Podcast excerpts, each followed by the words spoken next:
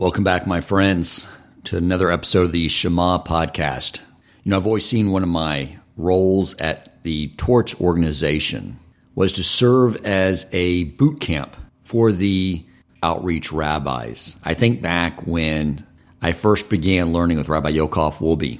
Not too long after he joined the organization, probably one of his first 101 students. And the reason I serve in the functionality of being part of the Torch Boot Camp is because if a rabbi can teach and change and form me, then they can teach anyone. You know, when it comes to teaching Torah, it's not about conveying intellectual ideas to the recipient. It's about helping the recipient, the student, take those ideas, those ideas of Torah, the way they were intended to, and use those ideas to transform the person, make them anew, someone that is now formed more closely and aligned with that of their creator and more connected with him. So my idea is that if a rabbi can change me and mold me, then they can teach anyone. You know, many of you have reached out to me and we've shared the challenges of recognizing how so little we know when we begin our studies. It seems overwhelming. But does it even make sense that we have expectations that it should be easy? I mean, we are talking about taking on the highest responsibility in God's creation at being part of the Jewish people as his co creators. Of course, it's going to be tough. And for those of us who were not born into such an environment where we're learning to adapt and change our lifestyle at a later period in life, then yes, it's going to be more challenging, but it also means that we have more merit in our progression and in our efforts. But what I want to convey to you, my friends, is that everyone I've spoken with, and I'm sure even those of you who I've not spoken with, are already light years ahead of me as a vessel to receive and transform yourselves through the learning of Torah. I have often on this podcast share with you some really embarrassing, humiliating stories about myself. You may wonder why I do such a thing. I mean, I think the biggest one was when I did the episode with Rabbi Cohen on the Holy Bris. The reason I'm willing to do this is for one reason, and that is because I want any Jew listening who may be thinking in their back of their mind, but I can't learn, I can't change. I want them to all be able to listen to my podcast and say, oh, wow, if this guy, Dan Coleman, did it, then yeah, I can do it too. When I think about where I come from and recognize where I probably still am today at very lowly levels, and I contemplate it, it gives me a lot more kavanah when I say Modeh Ani in the morning. I'm going to share with you some more embarrassing stories. My vocabulary used to be filled with such vulgar language, and I did not even consider it. To me, the F word and all its derivations as a noun, verb, adjective, and adverb were no different than any other word. I just thought saying something like, I'm very excited, was not nearly as enthusiastic as saying, I am effing excited. When I finally came to the recognition that as a Jew, we are God's ambassadors in the world, we are his emissaries, and how important it is to present ourselves in a way that we should in that lofty position. When I recognized that, I felt so horrible to understand how I was speaking. And when I worked to remove this vulgar language out of my vocabulary, my vocabulary literally probably shrank by 25, 30%. It was very hard to change. It was such, it was so habitual to speak in such a crude and vulgar way. And I was looking for a way to always keep myself present and conscious of the fact that, that I am in the Creator's presence at all times. And I'm going to have to do a review of my life with my Creator when I pass. And my neshama does it every single night when it leaves my body when I'm sleeping. And so I thought, what is a way I could stay present, be aware of this at all times, and the idea ahead was that of learning and saying the Asher Yatzar prayer every time I go to the restroom. For someone like me, whose three food groups are comprised of coffee, scotch, and cigars, it requires one to drink a lot of water during the day to stay hydrated. So I thought to myself, because I have to make some frequent trips to the restroom, it will cause me to have to make frequent bracas, contemplating the idea, the delicacy of the human body, how at the cellular level, everything has to be working in such precision. And at any moment, the Almighty could make something not work correctly and we can get sick or worse. But I'll tell you one of the things that happened to me that really allowed me to begin to change my behavior. It was really just a year and a half ago. It was at the onset of the COVID 19 pandemic. And when I first began hearing about this, my initial reaction was fear. We didn't know much about it. A lot of us were thinking it was you, you get this virus and death ensues for all. And I was in such a state of fear over it. But then I quickly realized how in the world can I be afraid of a virus? Who controls whether someone gets sick? It's the Almighty. Who controls whether someone lives or dies? It's the Almighty. And I realized right then and there, I have to take this experience and use it to make sure that I fear Hashem more than I fear anything else. Because in the end, He is the only one that controls everything. And shortly after gaining this understanding, of course, I quickly came across a lecture where the rabbi was explaining that the word yarmulke is Aramaic for fear of the king. And I thought to myself, wow, that's the reason Jews cover their heads. To remind them of what I wanted to be reminded of that the only thing to fear is God. It's to fear Hashem, and that is it alone. He is the only power. And I began to wear my yarmulke. Now, up to that point, I was wearing my yarmulke on Shabbos. When I drove to this community, when I was living in the suburbs, and I would drive to this community and be with other Jews. But outside of that, I didn't want to draw attention to myself as being a Jew. And then a question just dropped into my mind. And it was, Dan, why don't you wear tzitzit katan? And I thought to myself, as I had some in the closet, and I answered to myself, the reason I don't wear them is because I bought them too big. They're bulky. They just they look all bulky and clunky under my clothing. My clothing doesn't fit right. That's why I don't wear them. And they're thick and they're hot. And then the question came in again, Dan, why don't you wear your tzitzit katan? And I gave the same answer. And I got the question again. And finally I answered it correctly, which was because my Yetzer Hara said that they're too bulky and too hot. And then I realized how clever the Yetzer Hara is. So I immediately went online and ordered some tzitzits. And by the end of that week, when they arrived, I was wearing my tzitzit katan, the tzitzits we wear throughout the day, and my yarmulke everywhere I went. I've worn them every day since, from the moment I wake up to the moment I go to sleep. And I will tell you why that has been so transformative for me. For one, since I conduct so much of my business on online calls way before the pandemic when Zoom became the norm. This is the way I lived my life. And I found that once I started to wear my yarmulke and I would look into the screen at the other party and I would see myself wearing a yarmulke, presenting myself as a Jew, as an ambassador, emissary of God and the Jewish people, I realized how it made me so cognizant of how I presented myself and what I said. Even before I moved to the community, when I was living up in a suburb of Houston, where there's no Torah observant, aka Orthodox Jews roaming around wearing yarmulkes and wearing tzitzits, what I learned or what I realized was that I started being more present as I interacted with others because I knew now that I was visibly representing something. I was representing the Almighty, I was representing the Torah, and I was representing my fellow Jews. Now that I've been living in a community and I've gotten to know these people, now when I'm out and about, I even take it more seriously because I know that I'm representing them too. I know when I go out to run an errand, I can't be internal thinking about something from work. I need to be present.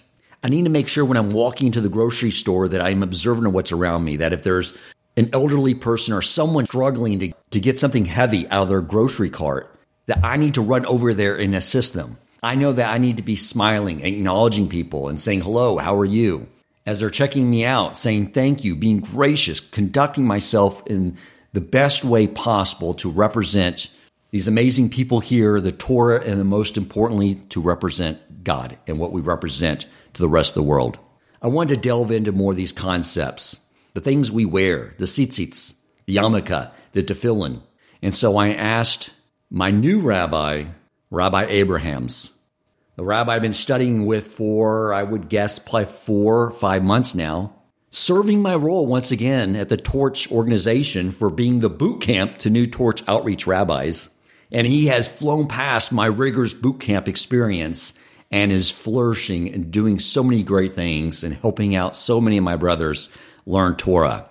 And we're going to explore some amazing concepts, amazing ideas that bring some clarity and some gravity to how we present ourselves in an exterior way are there to influence our internal world and change our perspective and who we are.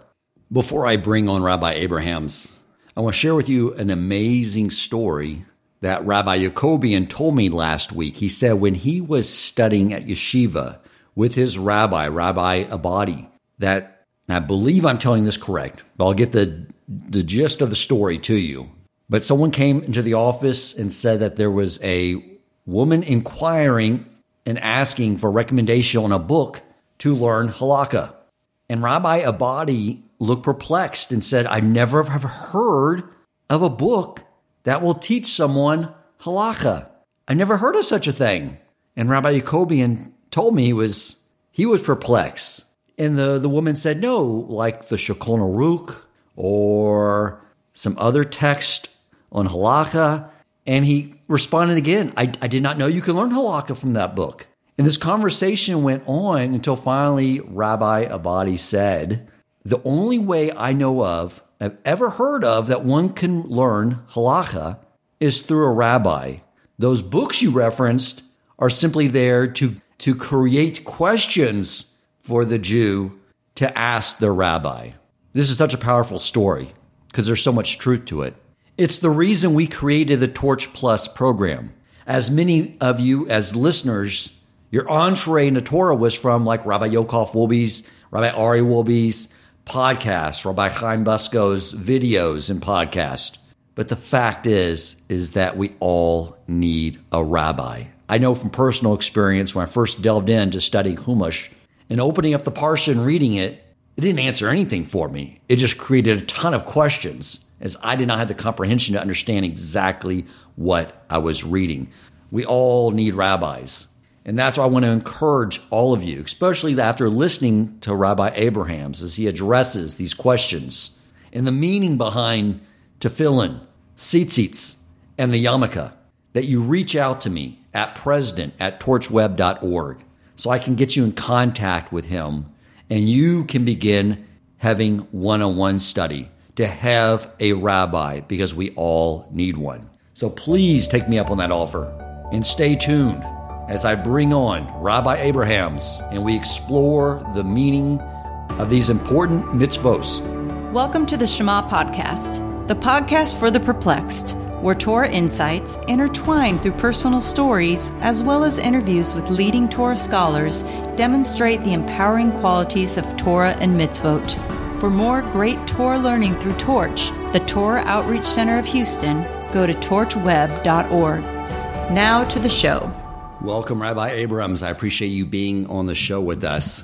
Whenever I have a new guest, especially a torch rabbi, on the show, I like to get give the opportunity to my audience to get to know you a little better. If you would just start off explaining a little bit about your background, what led you to be an outreach rabbi for the Torch organization. First of all, thank you for the opportunity, opportunity to talk about Judaism together. As far as how I would describe how I came to this point, I would say that for a long time in my life, since I was a teenager, I always wanted to understand the meaning behind the commandments rather than just simply perform them. And anytime I would understand the meaning, it would give me more of a, a connection to that particular commandment or that particular element of Judaism. So I've always been searching for that. And that led me to look for rabbis either online or in person. I found some rabbis in Israel who've directed and channeled that wondering nature into more into a very positive and productive approach and to find the meaning behind the commandments in a way that would reinforce the commitment and enhance it rather than distract from it. So, was the impact those rabbis had on you? Is that what influenced you to want to do the same for other Jews? Exactly. And when I find those other Jews and I find the opportunities, which is really what Torch has given me, that opportunity to explore the depths of Judaism with other Jews is something I only enjoy and appreciate. Great. Well, we appreciate that you do appreciate it because I know every one of your students I've spoken with have uh, greatly appreciated learning with you as well as myself. So let's get into this subject. We're going to talk about tzitzits, yarmulke, and tefillin. So you lead the way. Start where you want to start. Well, first of all, I would categorize these three things as accessories. There are accessories that we put on on a daily basis, or for um, for the example, tzitzis and tefillin, something we put on constantly, and uh, not tzitzis and tefillin, tzitzis and yarmulke. But tefillin is something we put on every day, and ideally we would be wearing it constantly, but for specific, various specific reasons, we don't. But these are three things that we would otherwise be wearing constantly. And I want to explore the reason why we put on accessories in general, okay. in life, and then apply that to these specific three that we put on for Judaism. Perfect. And for God. Okay. So, just as a jumping off point, the reason anybody would wear an accessory or wear clothing is that they would want to present themselves according to a certain ideal, and they want people to see them as living up to that ideal. They want people to associate certain ideals with them. That's why they would wear these, whatever, whatever it may be. For somebody wearing tank top might want to associate with other people who wear tank tops and certain characteristics about those people, or somebody who wears or earrings, nose rings, whatever. Again, it may be to associate with a certain group, right, and a certain certain trait, a certain attribute.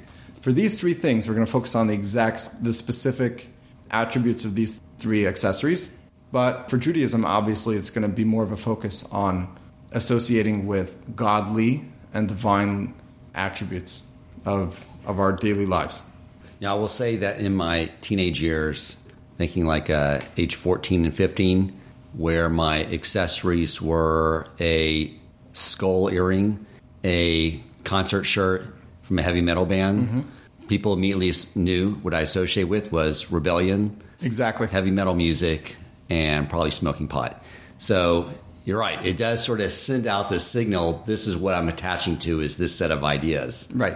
But and obviously, in Judaism, we have things much more positive ideals we're going after. Exactly. Now, when anybody puts on an accessory, it could be an absolute lie right? There can be a complete disconnect between how they are in the inside, what they truly are, and what they portray to the world around them. So the idea in Judaism would be to build up this, what we would call this dissonance between what you wear and who you are, and try to bring your internal identity, your intrinsic identity, to somewhat match that externality that you're portraying.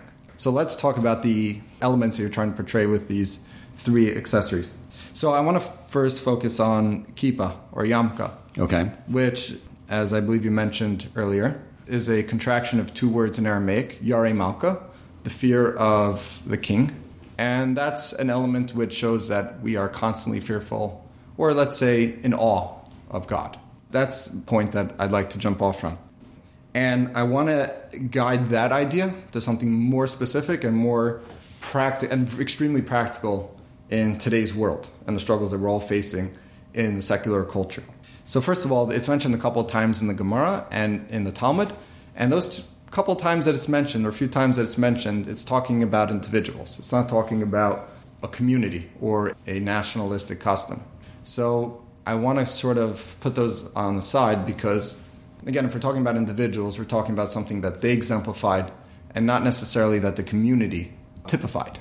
So, let's leave those examples alone and talk about it more how it relates to us today.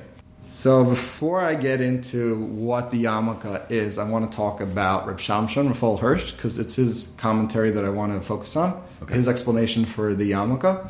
And to understand his his commentary, his explanation, we first have to understand who this guy was, who Reb Shimshon Raphael Hirsch was, and the setting that he was a rabbi. In the 1800s, there was a movement called the Haskalah movement, which of course we see the extreme effects of today.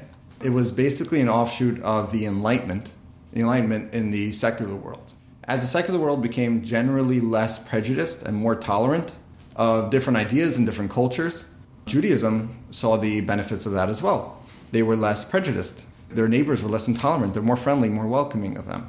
And up until that point, the Jews had lived in what we call like ghettos today. Um, they were living in little enclaves, completely isolated or relatively isolated from their secular neighbors. Now they were they started moving into the bigger cities. They started moving into the main the mainstream of secular culture because they were more tolerant of them now. So as Jews are moving into this, they, experience this culture shock as they're moving into the mainstream. And suddenly, where before they had never experienced secular culture or had always seen it as distant and unrelatable and something unwelcoming, now they were fully caught up in it. And they, they experienced this, well, this culture shock. And the, and the response to this culture shock was really the Haskalah movement. The Haskalah movement saw the incompatibility between secular culture and living up to secular, you could say ideals or just secular um, interests, and at the same time also maintaining your Jewish values and your Jewish customs. They saw the incompatibility of this and they started rationalizing moving away from those traditional Jewish values.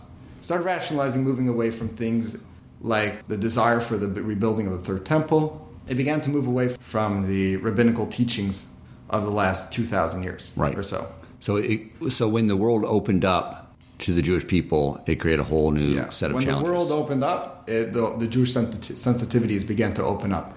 They became less sensitive to their to their old traditional values, and more and, and now they're more sensitive to the secular culture. It seems like there's like this ebb and flow with that, mm-hmm. where Hashem influences other nations to be open to the Jew and allow the Jews to come out of the ghettos and isolation, interact with the world, and sort mm-hmm. of test and see how do they do. I mean, there's a very famous point in history we, we can identify where this happened previously during the times of Hanukkah or Hanukkah. Definitely has happened in our history, and like you said, it ebbs and flows, and sometimes there's a greater degree of influence, and sometimes there's a greater degree of isolation. You're right, it does it does come and go. But the Haskalah movement was probably the greatest flashpoint in that back and forth and that evolution over time. Okay. It was the biggest, single biggest moment. So this movement, it's hard to identify who exactly led it. There were a lot of different individuals who were a part of it, and they were sort of pulling different directions. Didn't really come to a full consensus. But it started around the time of a rabbi known as Moses Mendelssohn. This rabbi, Rabbi Moses Mendelssohn, had a very large influence on the movement. Even though he didn't himself completely abandon his Jewish values, or even somewhat abandon his Jewish values, but he had a great influence on the rabbis that followed. He had a great influence on this movement. So he is considered by many to be the leader of the what we know today as the Reform conservative movements. But at that point, it's best to identify it as the Haskalah movement. Haskalah in Hebrew translates to intelligence or an emphasis on intelligence, on intellectualization of, of Jewish values. Because they wanted to find a rational approach to evolving or force, kind of force evolving their old Jewish values to a more modern, more secular setting. They wanted to find a way to make it mold and fit with the secular world around them. Exactly. Or are fully, fully assimilated. We see people who are trying to guide that assimilation in certain directions. That right. reform movement and the conservative movement are still alive today, and they're still very powerful and very influential. So, so Rabbi Hirsch basically was a rabbi during this period of time. And as he saw this great migration of Jews from the shtetl, as it's called, mm-hmm. or the little Jewish enclaves, to the massive cities, he didn't feel the need to resist it. Instead, he decided to join it. He himself moved to the cities. He found ways to educate himself in the secular sciences the world was, was exploring at that time. And he wanted to be a rabbi for the Jews in the big city, which he did very successfully. And his influence today is, if anything, maybe even greater than his influence was at the time. Because a very large section of the modern Orthodox community are trying to live up to his values as they explore the secular culture. They go out into the secular world. They join. They find secular jobs and secular, open secular businesses, and they're pretty much enmeshed in the secular world. But they maintain their Jewish values and their Jewish traditions and their religious observance. So his influence today is, is pretty exceptional. This provides really good context for his understanding of what the yarmulke of the kippah does. So he says like this. He says that as human beings, we often like to think of ourselves. You can call it a sense of haughtiness or or self conceit. Well, we like to think of our intelligence as being greater than it actually is. We we like to over we like to overestimate our own intelligence as human beings. That's just a natural tendency of human beings to overestimate okay. their intelligence. So he said that this could lead, as we saw it did during the Haskalah movement, and it still does today, this could lead to Jews thinking that they know better than God, or they know better than the rabbis of thousands of years, going all the way back to the to the giving of the Torah at Mount Sinai. They know better than them, and they can they can interpret Judaism however they like. He says that is exactly what the yarmulke is trying to ameliorate, and it's very simple. If you understand what your intelligence looks like in the face of God, if you understand what it really looks like compared to God's intelligence, compared to the rabbis of previous generations, you would be embarrassed. You would be completely ashamed, utterly ashamed of your intelligence. You would want to cover it up. So right. he's saying that is what are covering our heads. That's the purpose of covering our heads, is to cover up our intelligence because we are ashamed of it. We recognize that there are far greater forms of intelligence that are guiding us and instructing us than what our own minds can come up with. Right. And that is okay. why we put on a yarmulke every single day and we wear it just about in every single scenario. Because no matter where we walk in life, we have to recognize that our mind is not nearly up to the level and up to the intellectual capacity and, and capability of God and of the rabbis that are, that are guiding us and leading us.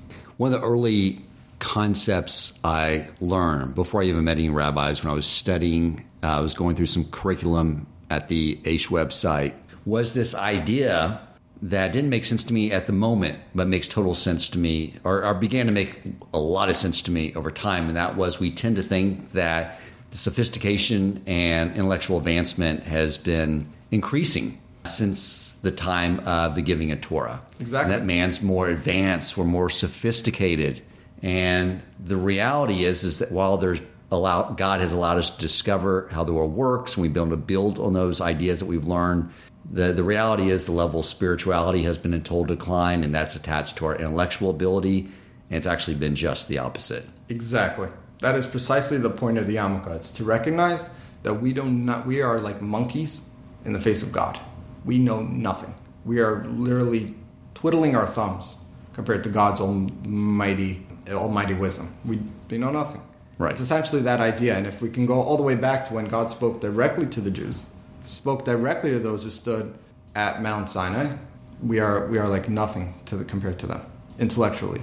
What empowers us? See, many people think that this this would only serve to whatever the opposite of empower is. It would only serve to mitigate our abilities today.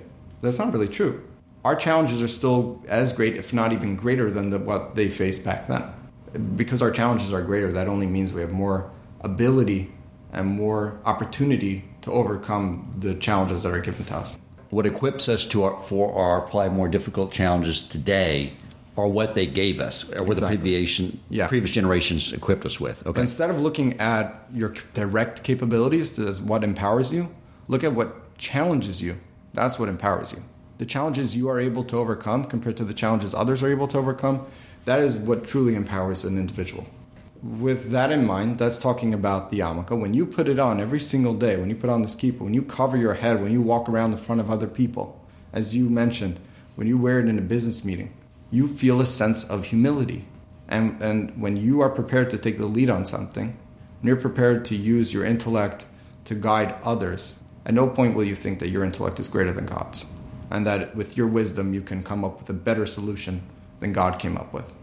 So when a person wants to assimilate, when they want to join the secular culture and they want to throw off the um, the obligations that God's Torah gives them, the first thing they'll have to do is take off that yarmulke. They'll have to take off the head covering because as long as they're wearing it, they cannot you cannot rationalize your actions as long as you're still wearing your yarmulke. How can you defy God's commandments? How can you say that God, you're wrong in this instant without taking off your yarmulke first? To do both at the same time, to have a yarmulke and to assimilate and to disregard God's commandments would be impossible. It would be completely dissonant. Okay, and this is a different perspective than what I was saying. I was saying was a way to having a sense of fear, which is sort of a lower level closeness to God. Right that you are, you know, He controls everything. But there's a, a higher level, which is a, a love of God. I think that's what this is getting to, is just recognizing infinity of his intelligence. Exactly. And we have the Torah to guide our decision making, and we should be left to our own devices. The reason he gave us Torah is he didn't want to leave us to our own devices because our reasons can take us awry often. Exactly. And as we're going to see, like I mentioned with challenges in general, they, that they empower us. It's our ch- challenges that we face today that empowers us. We'll see with tefillin also that there's a much more positive approach we could take to connecting to God. This is just, as you say, it's a higher level, but perhaps it's still not the highest and the most intimate connection we can take. And we're going to build up a little bit. Thank you for listening to part one of Accessorizing the External to Change the Internal with Rabbi Abrahams. Stay tuned for the upcoming release of part two. If you enjoyed this episode, please consider supporting Torch so they can continue to spread Torah wisdom to the world by making a donation at torchweb.org and clicking donate in the top right corner of the page. And if you would like to get in contact with our host with comments, suggestions for future topics of learning, or questions for him or his guest rabbis, you may email him at president at torchweb.org.